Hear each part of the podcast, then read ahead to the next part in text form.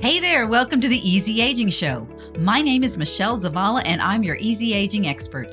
Each week, I'll bring you tips and strategies that will energize you as you take small, fun sized actions to upgrade your mindset and get clarity on who you are and what you truly want. With this, you'll have the freedom to go after your dreams and start reveling in the juicy moments of midlife that make your heart sing.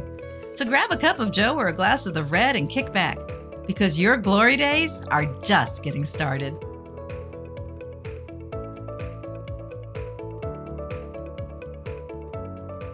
There, welcome to the Easy Aging Show. Today we're going to be talking about the slow living movement.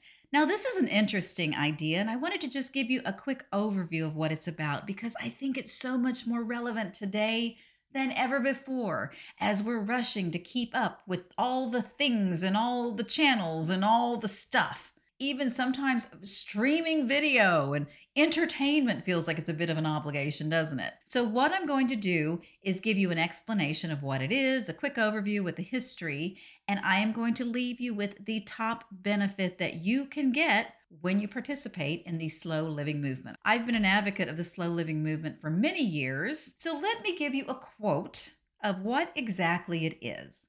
Quote Slow living is a mindset whereby you curate a more meaningful and conscious lifestyle that's in line with what you value most in life. It means doing everything at the right speed. Instead of striving to do things faster, the slow movement focuses on doing things better. Often that means slowing down, doing less, prioritizing spending the right amount of time on the things that matter most to you. End quote. Now, I got this quote from a fantastic website called slowlivingldn.com. I'm going to leave you a link in the show notes. It is a feast for the eyes, just the way it's designed, and it just draws you in and it makes you want to slow down.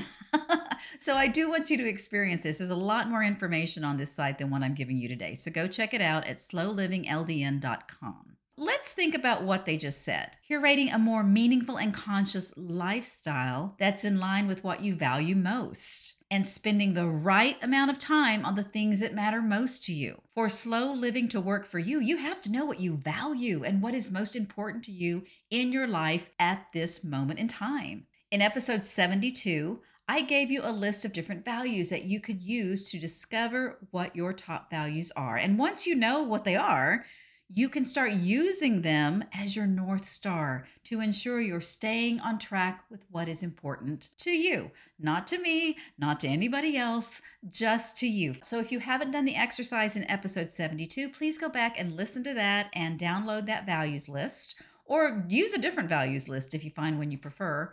But the bottom line is just really figuring out those top three to five values that are most important to you right now in midlife. You know, the perfect example of slow living was Jesus. He was never in a hurry. He always got where he needed to be in the right amount of time, and he was never rushed. And he was very clear on his purpose and his ministry and what he needed to do next.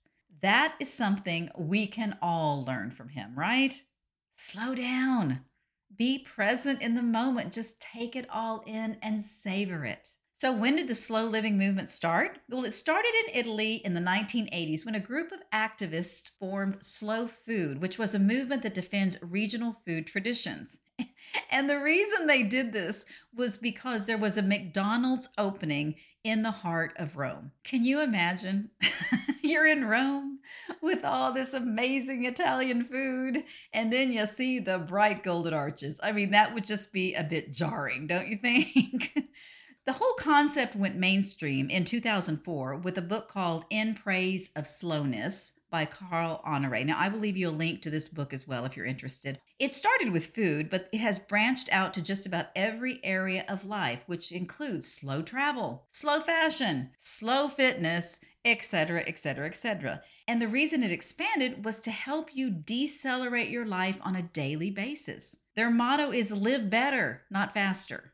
Some people believe that slow living goes hand in hand with minimalism, but that's not necessarily true. You don't have to be a minimalist to enjoy slow living. However, as you slow down and start looking at your life more closely, there is a very natural desire, something just comes bubbling up inside you that does want to kind of get rid of all the excess. I mean, that was my experience at least. I've always said that I'll never be a full on minimalist, but I'm more of an essentialist. I have only the things that are essential to me and my lifestyle and my values. That's why it's so important to know what your values are and what matters most to you. Because when you're living a life that's not aligned with your values, you're going to end up feeling restless and uncomfortable and more than likely pretty grumpy. And nobody wants that now, do they? There are some people out there who associate slow as lazy or slothful or unproductive, and this is not true either. It's simply slowing down and removing the things from your life that don't align with what's most important to you. Very simple. It does not mean coming to a complete stop, not doing anything, and being unproductive. On the contrary, you can get just as much done when you're going slowly as when you're going quickly. Leo Babauta, who's an author and blogger on productivity and simplicity, says, quote, Be a curator of your life. Slowly cut things out until you're left only with what you love, what's necessary, with what makes you happy. End quote. After doing this for a number of years, I have discovered one big benefit that you may not find in these blogs and articles and websites that are focused on slow living. And what is that? Time. You get more time in the day when you slow down. I mean, you actually, it actually feels like you create more time in your day. I know it sounds counterintuitive, but it's true. I used to think if I go faster, I'll get more done and I'll be more productive and I'll have more time at the end of the day, blah, blah, blah, blah, blah. Uh uh-uh. uh No, uh-uh. doesn't work that way. I don't know why. After doing this for a while, I've realized it doesn't matter if I go faster. I can still get the same amount done if I focus effectively and don't let distractions get in my way. A plus of this is. I'm a lot less tired at the end of the day. So all that exhaustion and fatigue I've been experiencing has kind of dissipated a bit. I don't know about you, but when my schedule isn't working, I go into overwhelm. Now, I changed my schedule a few weeks ago so I could get up earlier and get more things done earlier in the day. Y'all, I was shocked at how much time I had at the end of the day. I wasn't rushing around to write scripts or to do another episode or record or edit or any of that. When this happened, I really didn't know what to do with myself. I had so much extra time you know, I'd bump around the house for a little while, make sure, you know, laundry's done, kitchen's clean, all those little things you do and I'd get ready for bed, brush my teeth, wash my face, and I'd look at the clock and it was 8:15. Oh my gosh. I got everything done by 8:15. I'm thinking, okay, well that's a little early to go to bed. What am I going to do now? Once I got over that kind of weirdness hump of having extra time, I got used to it and I loved it so much. Easy age, your time is your greatest commodity. And when you slow down, you can create more of it. You can open the door to new ideas and creativity and aha moments and possibilities. When you slow down and have the time to just let your mind wander, to dream, to daydream. Oh, it's amazing what your big, beautiful brain can come up with. You'll have more time to think, more time to figure out what you like and don't like in midlife, more time to consider the possibilities and options that are right in front of you. With more time, you create space in your life. You'll get clarity. And with that clarity comes the aha moments that can change your life. So that's it for today. Make sure you check out the site, slowlivingldn.com. I'm leaving you the link in the show notes. Dive deeper, do more research, whatever you need. But Friend, I do hope you consider incorporating a little bit of slow living into your life.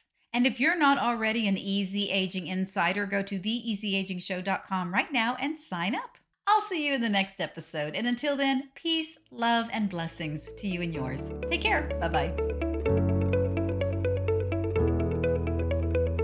Thanks so much for listening today. If this show has helped or encouraged you, the number one way you can thank me is to leave a five star rating and review on Apple Podcasts. You'll find directions on how to do this at theeasyagingshow.com. And to connect with other Easy Agers, come on over to my free Facebook group, Easy Aging for the Baby Boomer and Gen X years. See you there.